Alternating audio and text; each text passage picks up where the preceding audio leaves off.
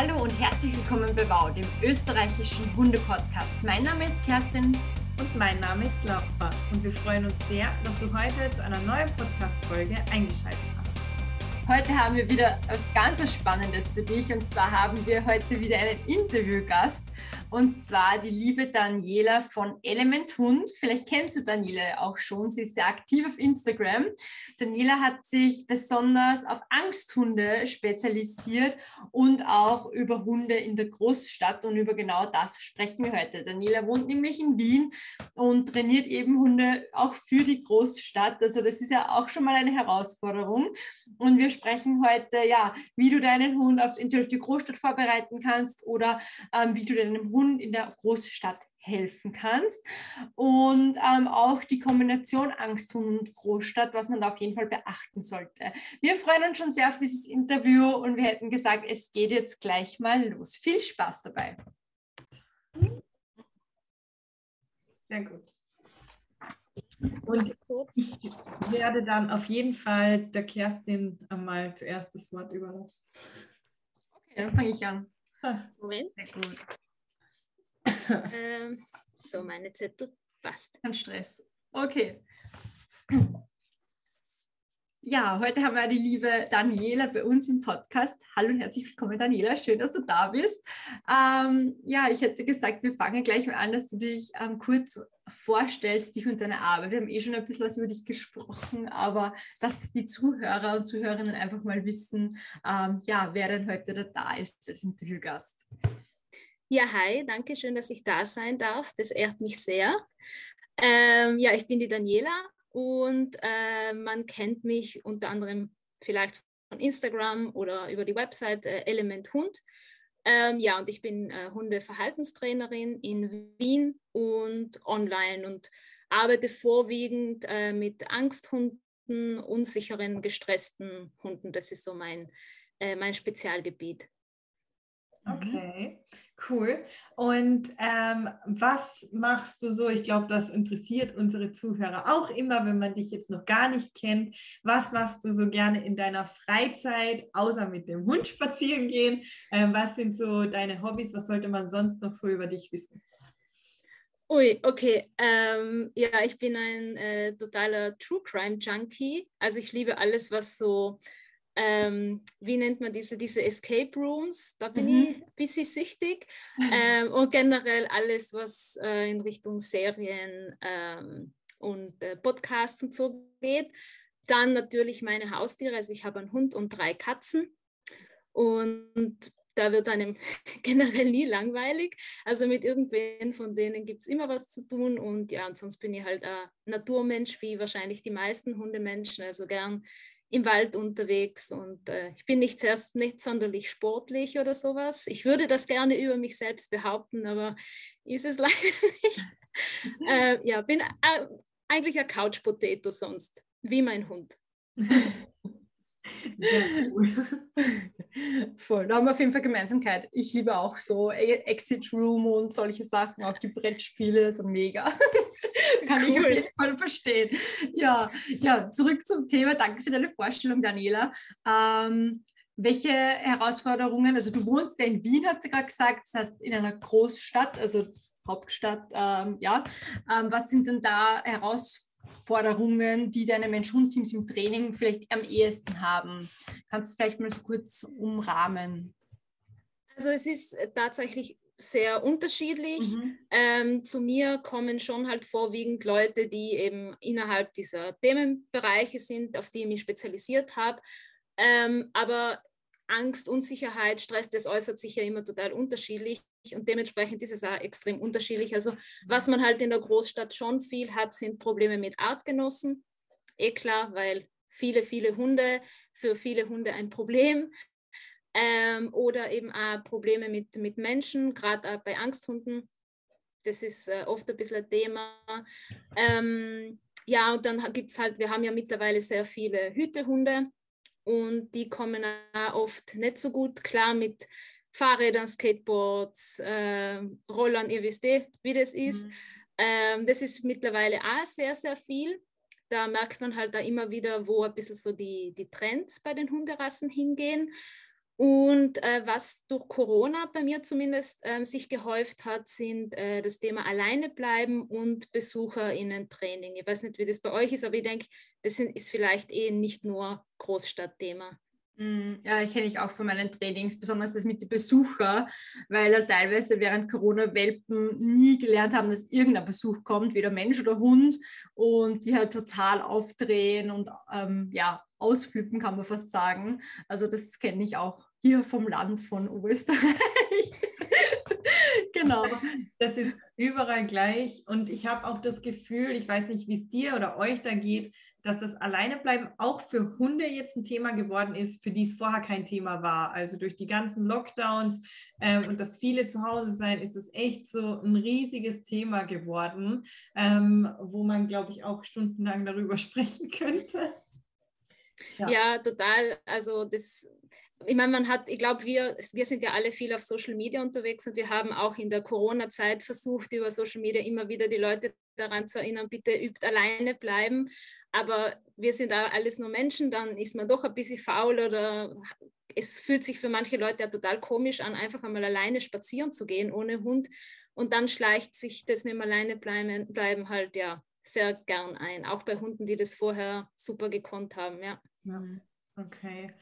Und du hast ja jetzt schon gesagt, dass eigentlich die Herausforderungen auch immer individuell sind. Also, dass jedes Mensch-Hund-Team logischerweise auch ähm, andere Probleme, sagen wir mal, hat. Aber gibt irgendwas, wo du sagen würdest, dass es ein Stadthund unbedingt können muss, sagen wir es mal so. Also gibt es irgendwelche Kommandos, wo du sagst, das versuchst du, wenn das Mensch-Hund-Team soweit ist, jedem Stadthunde-Mensch-Hund-Team beizubringen? Ähm, ja, das ist tatsächlich extrem schwierig zu beantworten, weil, also zumindest in Wien, aber es ist in den meisten Großstädten so, dass Stadt ist halt nicht gleich Stadt. Mhm. Also ich wohne am Stadtrand, ich bin zwar total schnell in der Innenstadt, aber trotzdem bei mir ähm, sind die Herausforderungen ganz andere wie Leute, die jetzt im siebten Bezirk zum Beispiel wohnen. Dementsprechend ist es für mich auch immer so ein bisschen eine Frage, wo wohnen die Leute, was soll der Hund denn überhaupt können, muss er mit ins Büro oder ähm, ist es keine Anforderung oder gibt es da Kinder im Haushalt oder wie auch immer. Ähm, was ich sagen würde, was ein Basic ist, ist einmal Maulkorbtraining. Mhm. Weil, ähm, ja, ich meine, wenn man jetzt Öffis fährt, braucht man so oder so. Oder es gibt ja in Wien eine Liste, also wo gewisse Hunderassen drauf sind, die dauerhaft äh, Maulkorb tragen müssen. Und, ähm, aber das ist für mich halt so ein Basic, das kann man immer brauchen, auch wenn man zum Tierarzt, zur Tierärztin muss. Das ja, würde jetzt nicht sagen, ist unbedingt nur Großstadt, aber ich glaube, dass das vielleicht am Land oft ein bisschen weniger ist, ähm, wenn man gar nicht öffentlich fahren muss zum Beispiel. Dann ähm, alleine bleiben. Das ist für mich tatsächlich eines der wichtigsten Sachen, weil ich der Meinung bin, besonders wenn man in der Großstadt lebt, soll der Hund nicht überall hin müssen. Das ist für mich mhm. auch ganz oft der Grund, warum viele Hunde mit der Stadt eben nicht klarkommen, weil der Hund immer und überall mitgeschliffen wird. Und deswegen ist für mich alleine bleiben eines der, der allerwichtigsten Themen, ähm, besonders eben gerade im, im sehr städtischen Bereich. Dann ähm, entspannt an anderen Hunden vorbeigehen lernen. Im Idealfall, wenn man einen Welpen hat, lernt man das halt von klein auf. Da ist es ein bisschen leichter, dass der Hund lernt, ja, ich muss nicht mit jedem anderen Hund Kontakt haben, weil früher oder später führt es sonst zu Frust. Und ja, wir wissen ja, wie das dann endet. Und in der Stadt, ja, du lässt, es lässt sich einfach nicht, nicht vermeiden, dass du nicht ähm, bei jedem Spaziergang mindestens einen bis zehn oder 15 Hunde triffst. Mhm. Und das wäre für mich auch so ein Basic. Ähm, Leinenführigkeit natürlich, da muss man vielleicht auch immer ein bisschen schauen, weil ich bin einfach der Meinung, dass Leineführigkeit nur geht, wenn das Stresslevel halbwegs passt. Und äh, wenn ein Hund in der Großstadt total gestresst ist, dann werde ich keine gescheite Leineführigkeit zusammenbringen, wenn ich die nicht über Druck oder Blocken oder was weiß ich nie was aufbaue, dann geht es dem Hund aber auch nicht gut damit. Dementsprechend, ähm, ja, Stresslevel an dem arbeiten und dann Leineführigkeit. Ähm, ja, fahren mit den Öffis, wie gesagt, das ist aber individuell, weil mein Hund zum Beispiel, der fährt nicht öffentlich. Ich habe einen Hund mit generalisierter Angst vor ein paar Jahren aufgenommen. Ich wohne am Stadtrand und das war bei, bei ihm zum Beispiel war das nie mein Anspruch, beim mhm. Hund davor schon. Also das würde ich einmal bei ihm, ich brauche es einfach nie und ich, es wäre für mhm. ihn wirklich ein Horrortrip.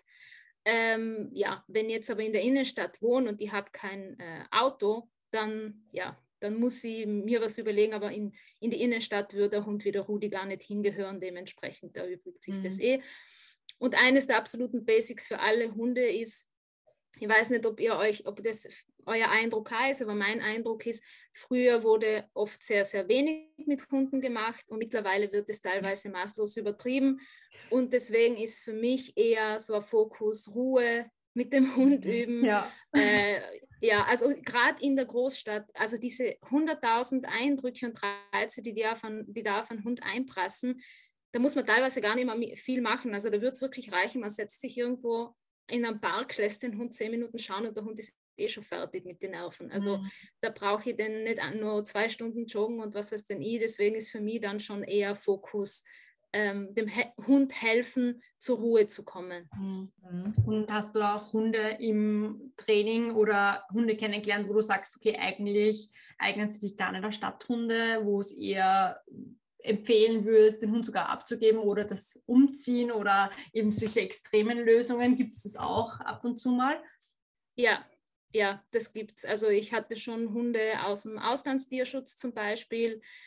Absolute, also absolute Angsthunde, die waren komplett überfordert und die Leute, die dann irgendwo an, am Gürtel oder sowas gewohnt haben, wo du rausgehst und es ist einfach eine vier- bis sechsspurige Straße vor der Haustür das, das geht nicht. Also das kannst du vergessen. Ähm, und das sind dann Hunde, wo ich schon sage, okay, wir brauchen, wir brauchen eine Lösung, weil das, also das ist dem Hund gegenüber nicht fair und du, du kannst da im Training auch nicht, äh, nicht viel erreichen. Es, es ist einfach so, wenn die richtig Angst haben, dann, dann geht es nicht. Und da ist dann eben, je nachdem, manchmal ist der Hund ganz frisch in der Familie, und dann entscheiden sie sich schon meistens dafür, dass der Hund abgegeben wird und irgendwo in ländlicheren Raum vermittelt wird. Da mhm. sind, es ist dann für alle Beteiligten besser. Und ähm, ja, und manchmal passiert es auch, dass sie Familien haben und die holen sich einen Welpen und wir schauen schon ganz genau, wo kommt jetzt dieser Welpe her und kommt er eh gut zurecht. Und da habe ich auch eine Familie begleitet, die haben ähm, ewig im siebten Bezirk gewohnt, dann ist der Hund eingezogen und dann haben sie erst wirklich gemerkt, wie schön es eigentlich ist, in der Natur zu sein und sind jetzt, haben dann äh, total unerwartet ein Haus, äh, außer, also schon noch in Wien, aber in einem Außenbezirk mhm. gekauft, mhm. total im Grünen. Also das passiert auch, aber das ist ja, das ist nicht so die Norm, sagen wir mal so. Aber manchmal wäre es einfach alles viel einfacher, wenn man die Umgebung ändern könnte. Mhm. Ja. Wenn man sich ein bisschen auf den Hund anpasst, also auf den Hund eingeht, auf seine Bedürfnisse, genau. Ja. Mhm. Ich merke mhm. das auch immer, wenn ich, also Liti und ich leben ja eigentlich in der Stadt, also auch am Stadtrand, aber trotzdem in der Stadt. Und als wir in Wien waren, ähm, was wir auch schon des Öfteren waren, ähm, da merke ich schon immer, obwohl sie das kennt, obwohl sie Öffis kennt, sie kennt viele Leute, sie ist auf Veranstaltungen zum Teil ja auch mit gewesen, natürlich jetzt ohne laute Musik und so. Und ich merke das schon immer, auch wenn wir so zwei, drei Tage in Wien waren, dann äh, ja, sind die nächsten Tage erstmal Ruhepause. Und ich finde halt auch immer, dass das eben so, wie du sagst, in der Stadt ähm, sehr oft, weil die Hunde so mitgenommen werden, einfach überall hin, ähm, oft in Vergessenheit gerät, dass die auch mal Pausen brauchen und auch einfach mhm. mal zur Ruhe kommen müssen quasi. Und ich glaube, die Kerstin kennt das eh auch. Also ich weiß auch noch, wo wir in, äh, bei euch damals, Kerstin, dann in die Stadt gefahren sind, waren auch beide Hunde danach einfach, ja, müde. Das ist auch ganz mhm. normal. Ja, voll. Okay. Ja, ähm. Ich habe auch noch eine Frage und zwar ähm, würdest du sagen, du wohnst ja selbst am Stadtrand ähm, und trainierst ja auch mit Hunden quasi in der Stadt sozusagen. Ähm, trainierst du mit diesen Hunden anders, als du es mit anderen Hunden tun würdest? Also gehst du vielleicht auch manchmal mit den Hunden aus der Innenstadt raus, damit sie überhaupt was lernen können oder wie sieht das aus? Ähm, teilweise schon. Also teilweise sind da die Anforderungen wirklich andere. Ähm, ich arbeite ja eben auch viel online und wenn die Leute ländlicher wohnen, dann ist es teilweise halt einfacher. Wenn der Hund jetzt zum Beispiel ein Problem mit Artgenossen hat, ist es ländlicher ein bisschen einfacher, ähm, hängt natürlich auch in der Stadt davon ab, wo die leben. Aber ähm, das machen wir dann schon auch oft, dass die Leute dann zu mir ein bisschen rauskommen. Ich habe da bei mir in der Nähe so ja, das ist so ein Bahn, wo ganz, ganz wenig los ist und da bauen wir dann Sachen teilweise von null auf. Es muss generell viel manchmal einfach nur zu Hause aufgebaut werden und dann muss man so ruhige Umgebung und dann langsam, langsam in die Stadt integrieren. Und ja, bei, bei Angsthunden ist sowieso, also wenn die jetzt äh, Geräuschängste haben oder Menschen, Baustellen, Autos, das ist dann teilweise wirklich extrem kompliziert. Ähm, ich denke, wenn man in der Großstadt trainiert, muss man als Trainerin sehr anpassungsfähig und flexibel sein. Also man kann nicht sagen, bei diesem Problem trainiere ich immer so und so. Das wird nicht funktionieren, weil der, der Hund, der in total, äh, auf einer total befahrenen Straße lebt, ähm, da muss ich teilweise extrem kreativ sein und äh, mit viel mehr Management arbeiten, als wenn der Hund schon in einer ruhigeren Gegend ist. Deswegen mhm. würde ich sagen, ja, häufig schon, dass es ähm, anders ist, manchmal nicht, hängt vom Hundetyp und von der ähm, Situation ab, weil es gibt ja auch wirklich viele Hunde, die mit der Stadt extrem gut zurechtkommen. Also es gibt solche, die, da bin ich manchmal selber erstaunt, wenn man denkt, okay, pff, die, die erschreckt ja gar nichts. Also die, die sind ja gefestigter als ich.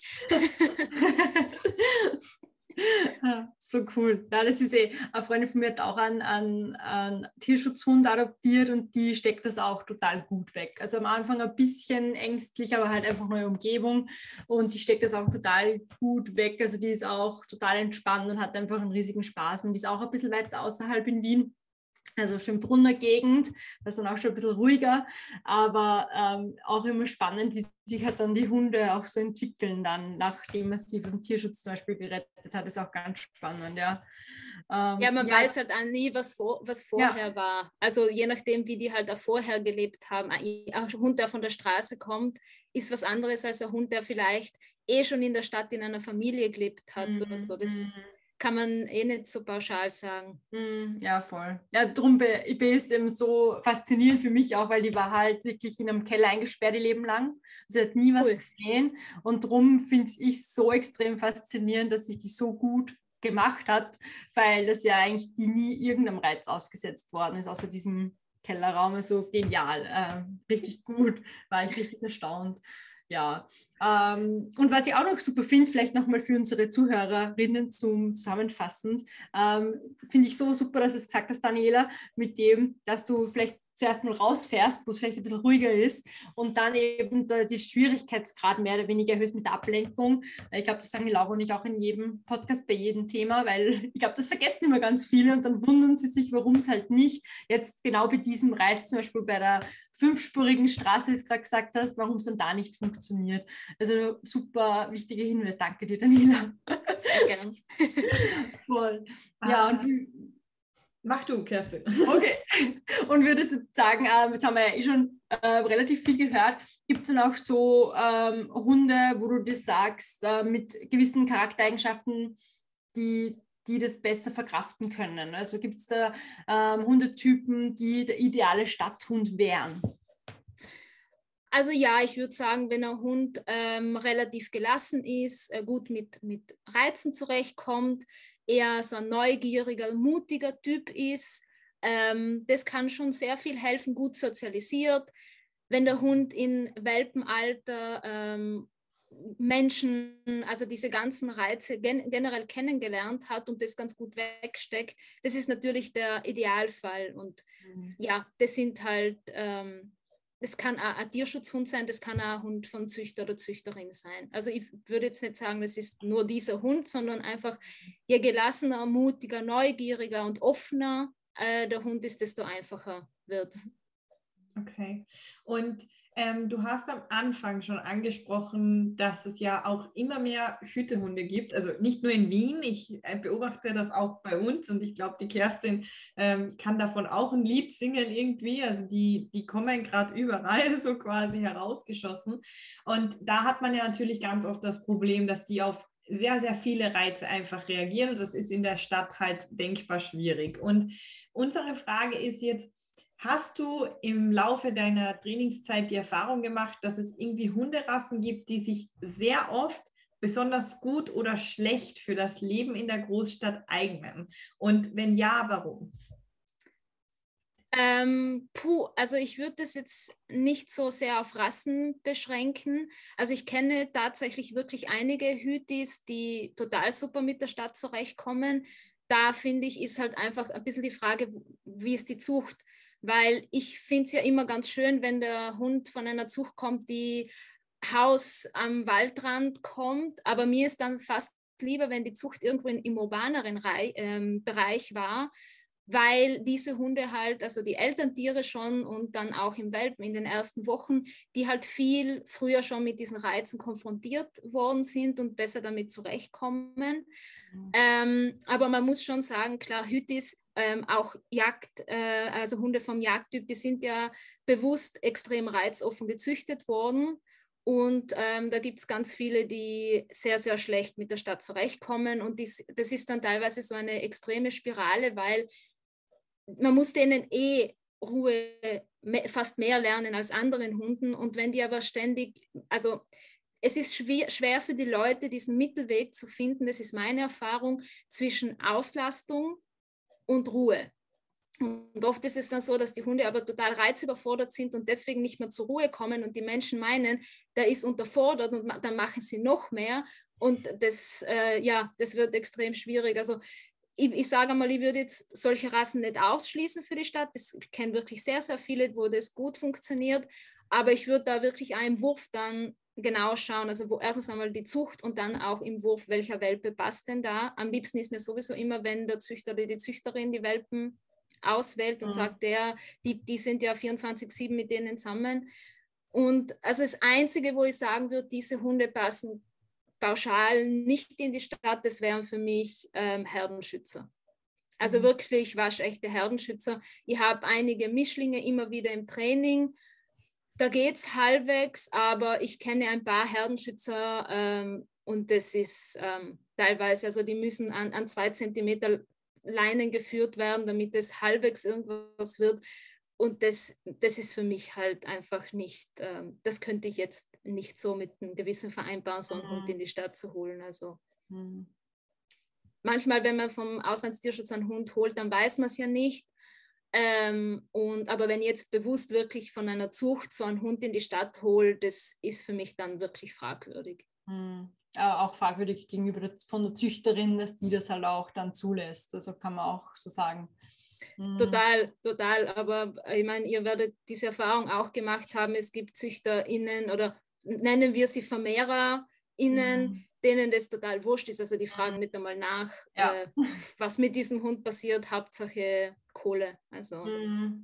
Ja, das ist leider, leider immer mehr. Also ich merke das auch. Ähm, habe vielleicht die Hälfte von den Hunden, die ich im Training habe, kann ich wirklich sagen, haben eine gute Zucht hinter sich, obwohl eigentlich alle, die bei mir im Training sind, sehr bedacht drauf sind, dass sie den Hund ähm, ja, also einfach gut zum Hund sind, sich Gedanken auch darüber gemacht haben, etc. Also wirklich sehr vor, also fürsorglich Hund, äh, vorsorglich gehandelt haben. Aber es, ja, man sieht es halt dann einfach auch immer in der Entwicklung, dass es teilweise recht schwieriger wäre, wie wenn es jetzt äh, richtig guter Züchter, Züchterin gewesen wäre. Ja, voll spannend. Aber das Thema ist eh gerade, finde ich, äh, eben der Laura und bei mir auch präsent, da reden wir oft drüber.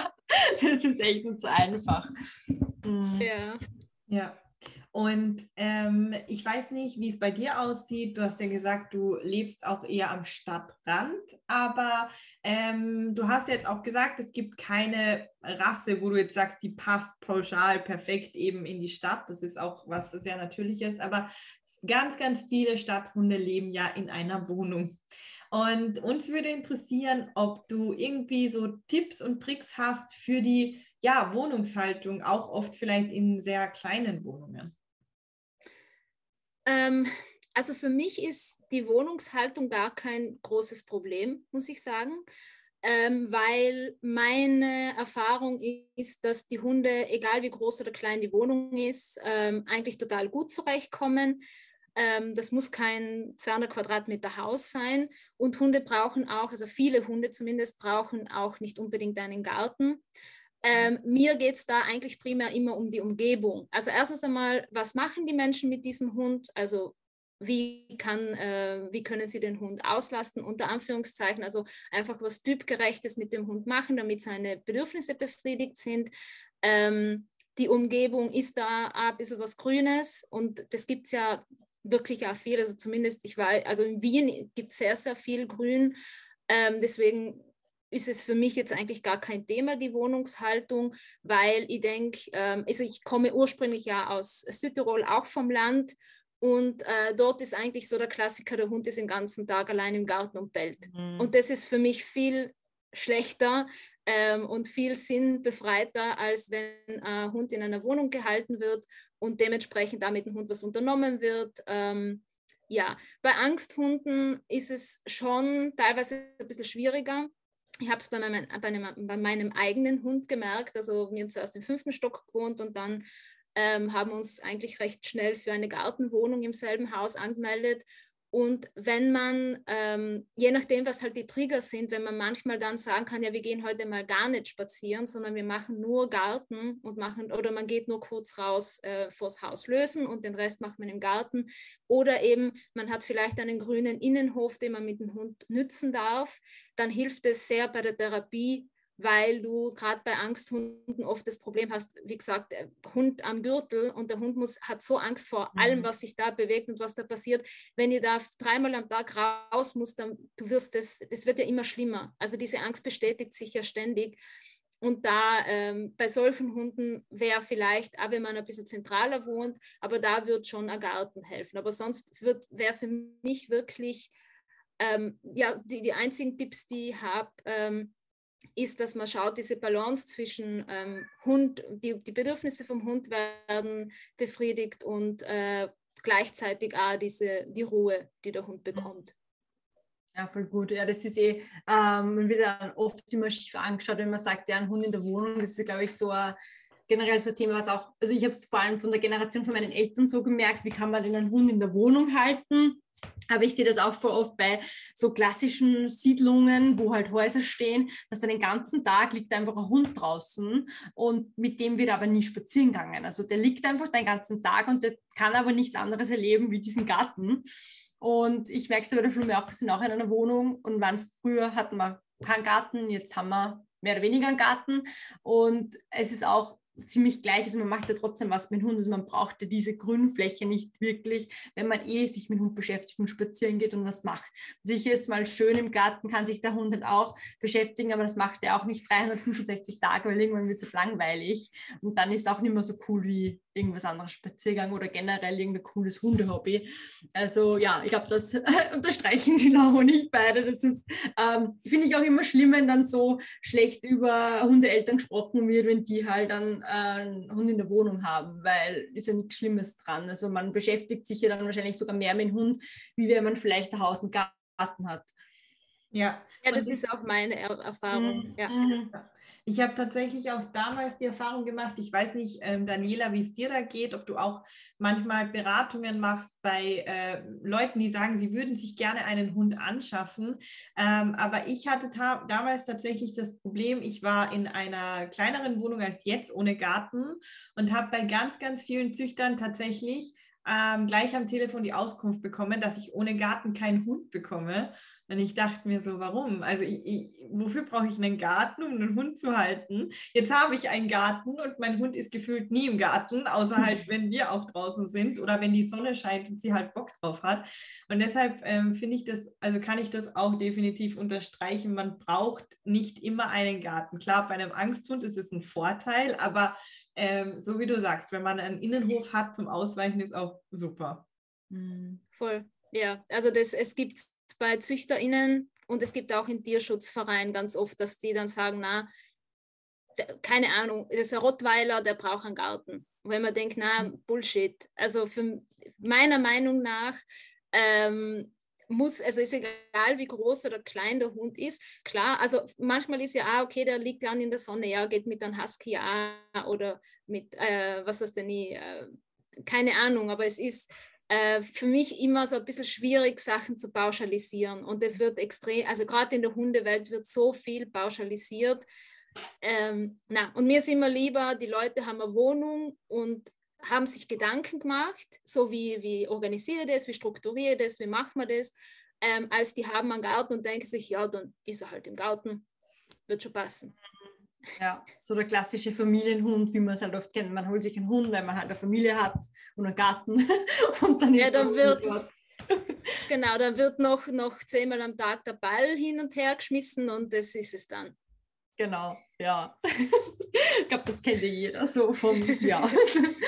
ähm, ja, voll cool, danke dir, Daniela. Und ähm, jetzt haben wir eben schon viel über Angst und auch gesprochen ähm, und vielleicht haben ja einige Zuhörer und Zuhörerinnen bei uns einen Angsthund. Ähm, was sind da deine Erfahrungen, beziehungsweise hast du da auch konkrete Trainings, also konkrete Trainings ist bisschen schwierig, weil ja alles individuell ist, aber wo du sagen würdest, was man schon mal machen kann oder würdest du sowieso sagen, Angst und Großstadt immer ins Training, also immer sofort Hilfe suchen.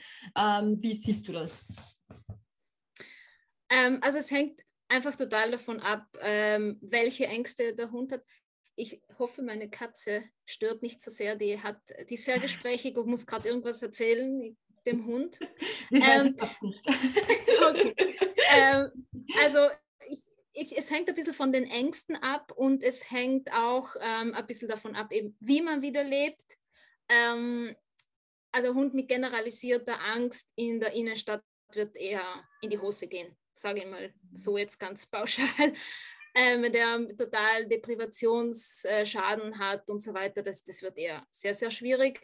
Ähm, und ich kann da deswegen auch nicht so wirklich konkrete Tipps geben, sondern den einzigen wirklich großen Tipp, den ich habe, ist, dass man sich sofort Hilfe holt von jemandem, der sich wirklich auskennt und äh, auf keinen Fall irgendwen, der aversiv arbeitet, weil mit solchen Hunden aversiv, das ist, ähm, es ist wirklich, es ist so schon nicht so gut, aber bei solchen Hunden ist es wirklich eine absolute Katastrophe und da selbst irgendwie herumexperimentieren mhm. macht es nicht. Also das, da kann man sich so viel selber ver, ver, verbauen und ein in Richtung Beziehung. Ähm, da ist gescheiter wirklich so schnell wie möglich Hilfe holen und äh, was ich auch nicht machen würde, und das, da habe ich leider sehr oft Leute, weil man das halt irgendwo gesehen oder gelesen hat, ist, dass man, also dieses Flooding, dass man den Hund einfach dem Reiz so lange aussetzt, dann wird es schon immer so schlimm sein. Also Ziel ist ja eigentlich die Habituation, der Hund gewöhnt sich an diesen Reiz, das passiert aber nicht, weil man hat dem Hund ja keine Strategie gegeben. Also der Hund, für den Hund bestätigt sich nur, es ist wirklich total schlimm und mir geht es wirklich total schlecht damit. Ähm, deswegen so schnell wie möglich irgendwie Hilfe holen und wenn man da das Gefühl hat, na, das, äh, die, die, Techniken, die, die, ähm, die passen nicht zum eigenen Hund oder der Hund. Ich hatte auch schon ähm, Leute, wo der Hund wirklich Angst vom Trainer hatte. Und, und äh, mhm. zitternd, wenn der Trainer den Raum betreten hat, hat der Hund angefangen zu zittern.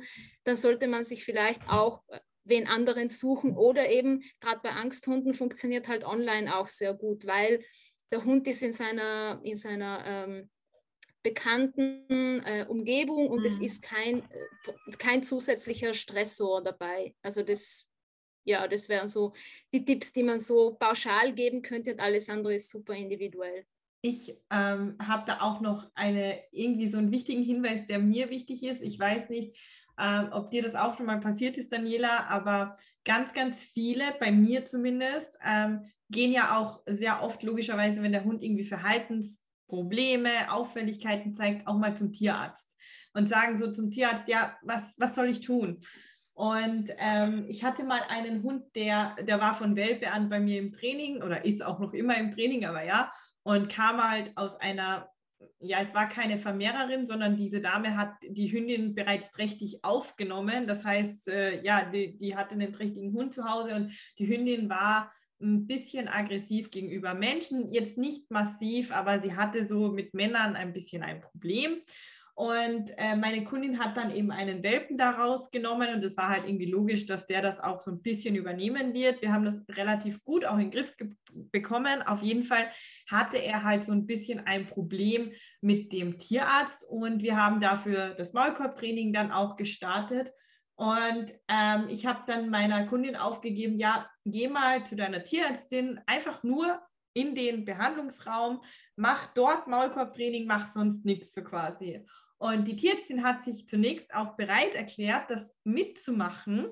Und dann war meine Kundin dort und dann hatte sie so, ich sag mal, eine Minute den Maulkorb drauf. Und dann meinte die Tierärztin so, ja, wo liegt denn das Problem? Gib einfach den Maulkorb drauf und geh einmal mit ihm in die Stadt und dann wird er sich schon dran gewöhnen. Und ich dachte mir so, nein.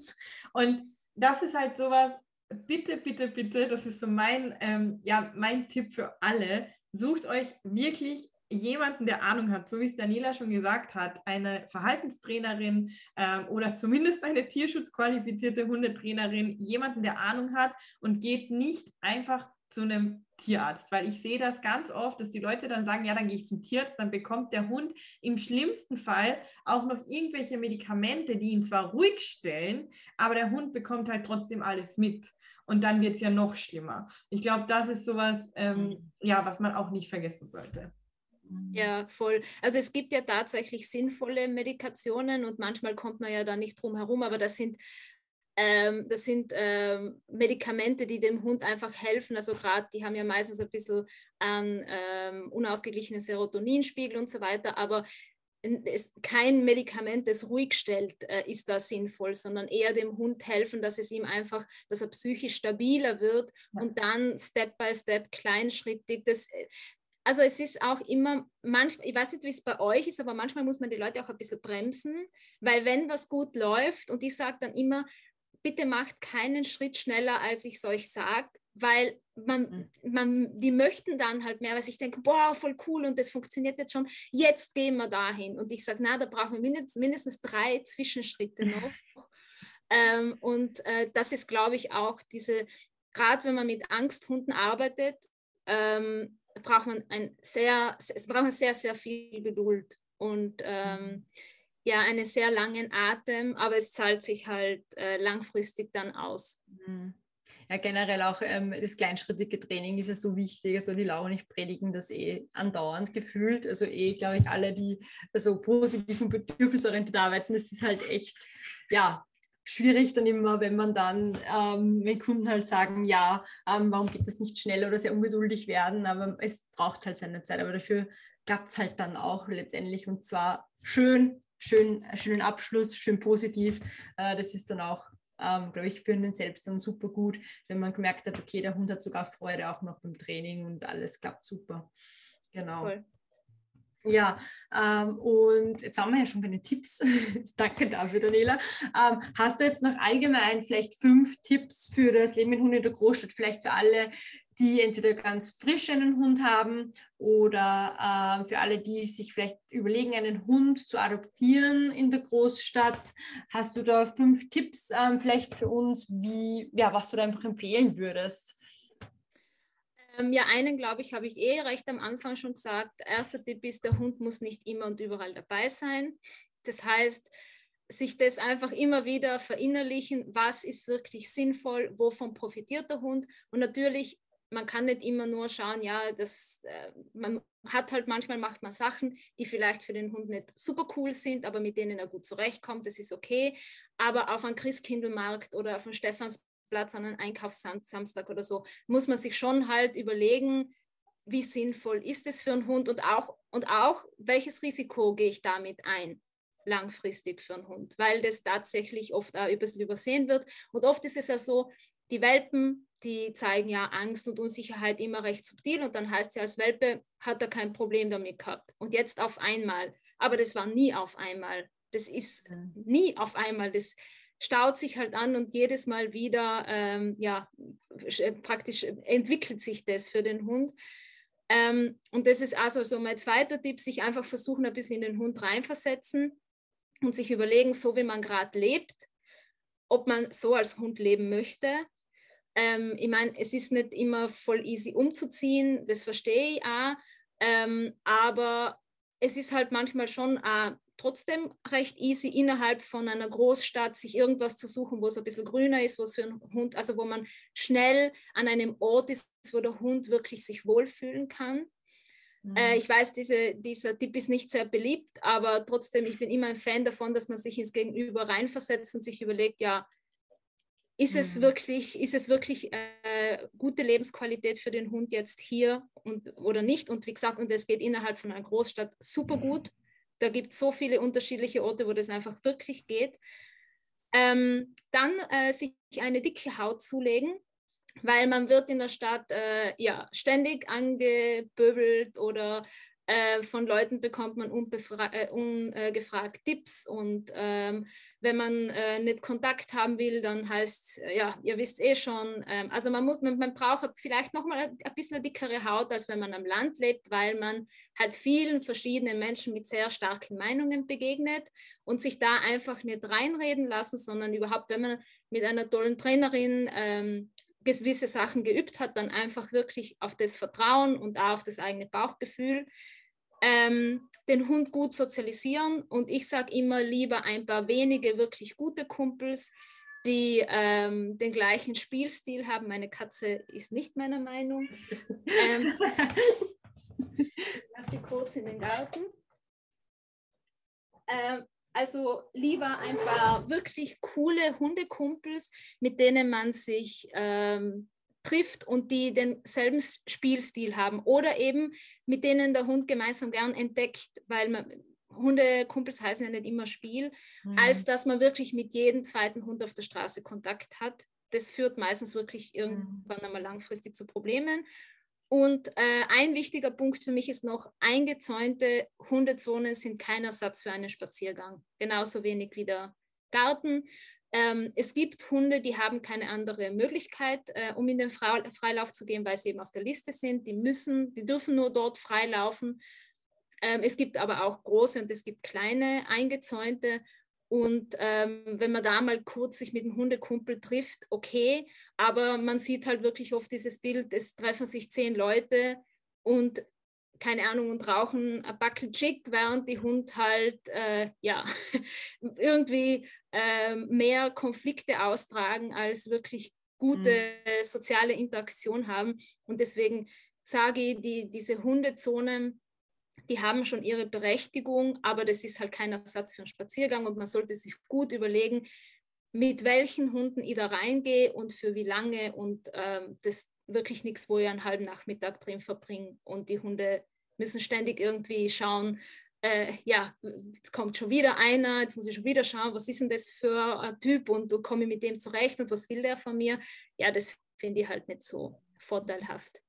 Ich mhm. wohne tatsächlich in der Nähe einer Hundewiese, also wirklich quasi, ich gehe aus der Haustür raus und höre dann schon die Hunde.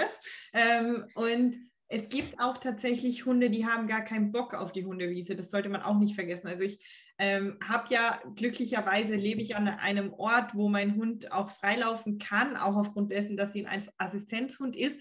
Aber manchmal denke ich mir halt so, wenn ich schon dort vorbeigehe und niemand da, da ist, dann denke ich mir halt so, ja, dann lasse ich dich halt mal rein, kannst mal eine Runde laufen. Die geht da auch gar nicht weg. Also die interessiert das auch gar nicht.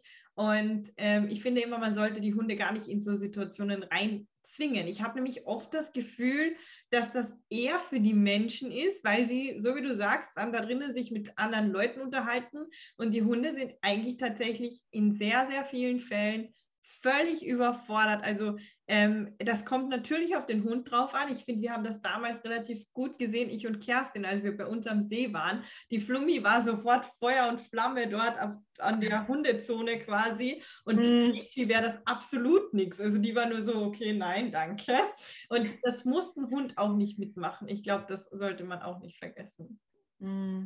Ja, voll. Aber das kennt man, glaube ich, also ich kenne da auch bei mir in der Nähe Hundezone wo es auch so ist, genau wie du sagst, Daniela, da sitzen dann da mit dem Dosenbier und mit ähm, den Zigarettenpäckchen und haben da den Spaß ihres Lebens, besonders im Sommer erinnert das immer ein bisschen so einer, weiß nicht, Hundeplatzparty. Und die Hunde machen halt wirklich, was sie wollen. Und wie ich das noch nicht gewusst habe, dass das so, ja, so ein Krüppchen ist, bin ich da mal rein. Und das war echt tragisch, weil halt keiner auf die Hunde geachtet hat. Also alle Hunde halt sofort auf die Flumme hin, also überhaupt kein höfliches Hundeverhalten, gar nichts da. Besitzer war alles wurscht. Und die haben sich dann nur gewundert, warum ich halt nach einer Minute wieder raus bin. Also die waren dann so, warum gehst du? Oder ja, also ganz spannend. Äh, ich glaube, da muss man immer gut aufpassen. Genau. Ja, voll. Also auch vielleicht, man kennt ja dann, also ich bin in Wien ganz oft gewesen, ähm, jetzt weiß ich gar nicht, welcher Bezirk das war ist ja egal. Auf jeden Fall war ich in dem neunten Bezirk, genau, da gibt es auch eine Hundefreilaufzone und das waren eh immer die gleichen Leute. Also ich bin nicht so oft da gewesen, vielleicht einmal im Monat, aber da waren immer die gleichen Leute drin, wenn man da vorbeigeht. Also man kennt ja die dann eh schon im Idealfall und weiß dann schon, wie ist der Hund drauf, kann man ja mal von draußen auch beobachten oder so mal schauen, was sind das für Hunde, was sind das für Menschen. Ich beurteile ja ehrlich gesagt auch immer, ähm, den Menschen danach, ob ich meinen Hund zum Hund lasse. Also ich schaue mir den Menschen an und dann entscheide ich ja oder nein. Ganz oft ist dann nein, aber ja, ist auch okay. Voll, ja, total. Ja. Ähm, Daniela, du hast uns ja jetzt super, super äh, viele Tipps, beziehungsweise unseren Zuhörern, dargelassen ähm, für das Leben mit Hund in der Großstadt. Und ähm, Kerstin und ich haben ja zum Beispiel an total unterschiedlichen Orten unsere Ausbildung absolviert und ähm, du natürlich auch. Und wir haben uns da so drei Fragen überlegt, quasi, die wir gerne an jeden Interviewpartner stellen würden, ähm, damit einfach unsere Zuhörer ähm, noch mehr ja, Input bekommen, vielleicht auch gar nicht unbedingt zu dem Thema passend. Und zwar wäre da unsere erste Frage, Gibt es ein Buch, welches du jedem Hundehalter oder jede, jeder Hundehalterin empfehlen würdest? Und ja, welches ist das? Äh, darf ich zwei sagen? Ja, klar. Äh, also das eine ist, äh, und wenn es doch Liebe ist. Mhm. Ähm, da geht es ähm, eigentlich um die Hund-Mensch-Beziehung und das ist recht schön geschrieben. Also es ist jetzt nicht so wie, wie die klassischen ähm, Bücher für Hunde halt so geschrieben sind, mit so, in so Kapiteln unterteilt, sondern es ist wirklich eher so Fließtext.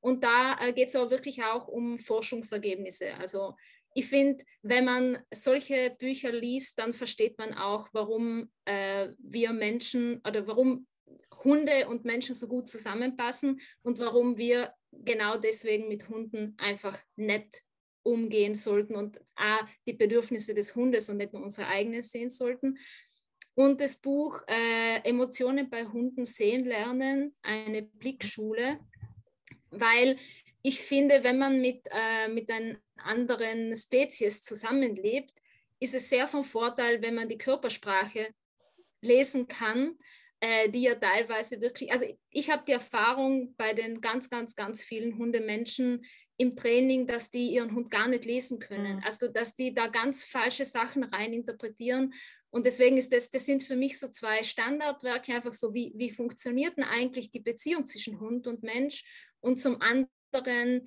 äh, wie ist denn die, die Kommunikation? Weil ich glaube, dass ganz viele Erziehungsfragen sich äh, schon mit diesen Büchern erledigen, weil man halt schon sehr eine gute Basis hat und schon einmal versteht, okay, wie, wie, wie, wie gehör, warum gehören Hunde und Menschen eigentlich zusammen?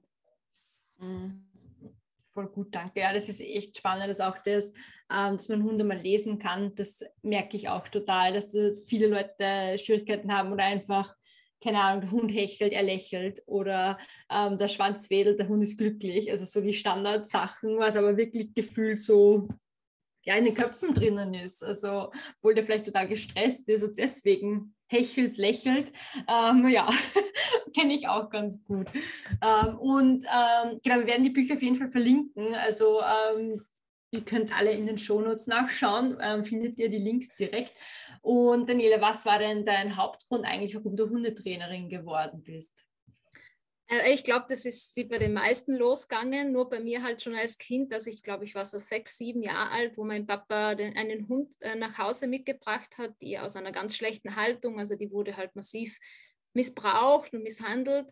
Und ähm, ja, und da habe ich schon gemerkt, okay, ähm, irgendwie dieser Hund und ich, das, da, da ist was. Und das war meine beste Freundin. Also wirklich, das muss man so sagen, ich, ja, ich habe der vorgelesen, wir haben uns gegenseitig Essen mit einem Löffel eingeschöpft und so weiter. Und die war eben auch Angsthund ähm, und die ist in der Angst recht nach vorne gegangen. Also die hat da einige Menschen gebissen und äh, also in der Familie niemanden, aber fremde Menschen. Und da habe ich schon gewusst, okay, ich möchte eigentlich, ich möchte einfach mehr verstehen und also als ich in dem Alter war, es ist jetzt schon ein bisschen her, ähm, da hat es bei uns noch überhaupt keine Hundeschule gegeben. Also ich könnte mich nicht erinnern, dass nicht einmal irgendein Abrichteplatz, so wie es halt war, geben hätte. Und, äh, und die Ärztin habe ich schon damals gewusst, das packe ich nicht, weil ich werde immer ohnmächtig, wenn ich Spritzen sehe, also wird nichts. Und dann ähm, ja, hat sich das irgendwie, also war das immer im Hinterkopf. Und je älter dass ich geworden bin, desto klarer ist es dann halt gewesen, äh, in welche Richtung. Und dann, also, also das, ich glaube, man braucht dieses gewisse Feingefühl für Hunde, sonst funktioniert das nicht. Man kann sich Wissen aneignen, wie viel man will. Man muss äh, extrem empathisch Hunden gegenüber sein, um als Trainerin arbeiten zu können. Und äh, ja, das ist, also es hat mit dem allerersten Hund angefangen. Mhm, voll cool, voll schön. Und ähm, ja, wo kann man dich jetzt erreichen oder wo kann man dich finden, wenn du, wenn man mit dir Kontakt aufnehmen möchte? Ich glaube, du bist ja die perfekte Ansprechpartnerin eben für Angsthunde, auch fürs Großstadttraining oder wenn man direkt aus Wien ist und mit dir arbeiten möchte, wo kann man dich denn finden? Genau, also ähm, ich trainiere entweder in Wien oder online und entweder über Instagram auf Element Hund, einfach alles zusammengeschrieben oder ähm, auf meiner Website www.elementhund.at oder einfach per Mail training.elementhund.at. Ja, also die Klassiker.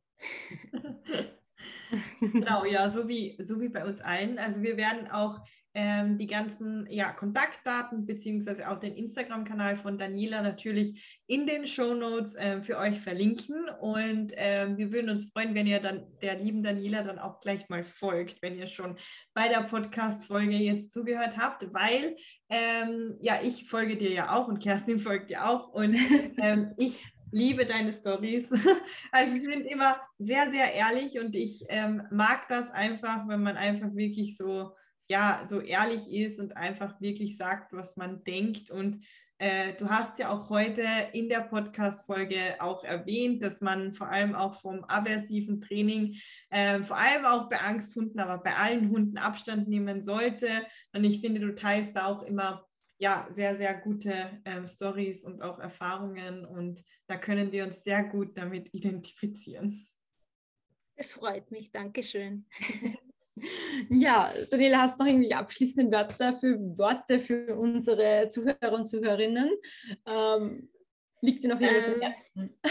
Na, also ich möchte mich bedanken, dass, ich, dass, ihr mir ein, dass ihr mich eingeladen habt. Äh, und ja, es hat total viel Spaß gemacht. Ich bin wie immer aufgeregt gewesen, aber das hat sich relativ schnell gelegt. Ähm, ja, also ich habe mich sehr wohl gefühlt mit euch und ähm, fast schade, dass es schon wieder vorbei ist. Ja, finden wir auch. Aber du kannst ja jederzeit wiederkommen, wenn du ja. möchtest. Ich lade mich einfach selber ein. Genau. genau. Wir machen, das, jetzt einfach so. Alle, die gerne ähm, weitere Podcast-Folgen mit Daniela hätten, ähm, senden mir oder Kerstin äh, Themenwünsche über Instagram. Und dann besprechen wir uns mit Daniela und laden sie einfach immer wieder ein. Genau. Gute Idee, Laura. Perfekt. Ja, super. Ähm, ja, Daniel, herzlichen Dank, dass du dir die Zeit genommen hast, dass du da warst im Wow-Hunde-Podcast. Ähm, wir verlinken all deine Sachen und ja, hoffen, dass wir dich bald wieder mal begrüßen dürfen. Das freut mich. Dankeschön. So, wir hoffen, es hat dir die Podcast-Folge genauso gut gefallen wie Laura und mir. Wir sind noch immer total ähm, hyped, dass Daniela gerade da war und so ein tolles Interview gegeben hat. Also es waren so viele tolle Tipps dabei und wir haben wieder mal gesehen, wie schön es ist, einfach mit einer Trainerin gemeinsam ja, eine Podcast-Folge aufzunehmen, die auch die gleichen Werte vertritt, ähm, eben dieses positive, gewaltfreie Hundetraining. Ähm, ja, so schön, dass Daniela da war. Ähm, wenn dir die Folge gefallen hat, dann lass uns sehr gerne eine Bewertung da, entweder auf Spotify oder auf Apple Podcasts. Ähm, und wie Laura vorhin schon erwähnt hat, schreib uns sehr gerne auf Pfötchentraining oder Vollzeit für Beine, falls wir dann ja nochmal einladen sollen und du einen Themenwunsch hast. Schreib uns da wirklich sehr, sehr gerne. Ja, und jetzt wünschen wir dir noch einen entspannten Alltag mit deinem Hund. Deine Kerstin und deine Laura.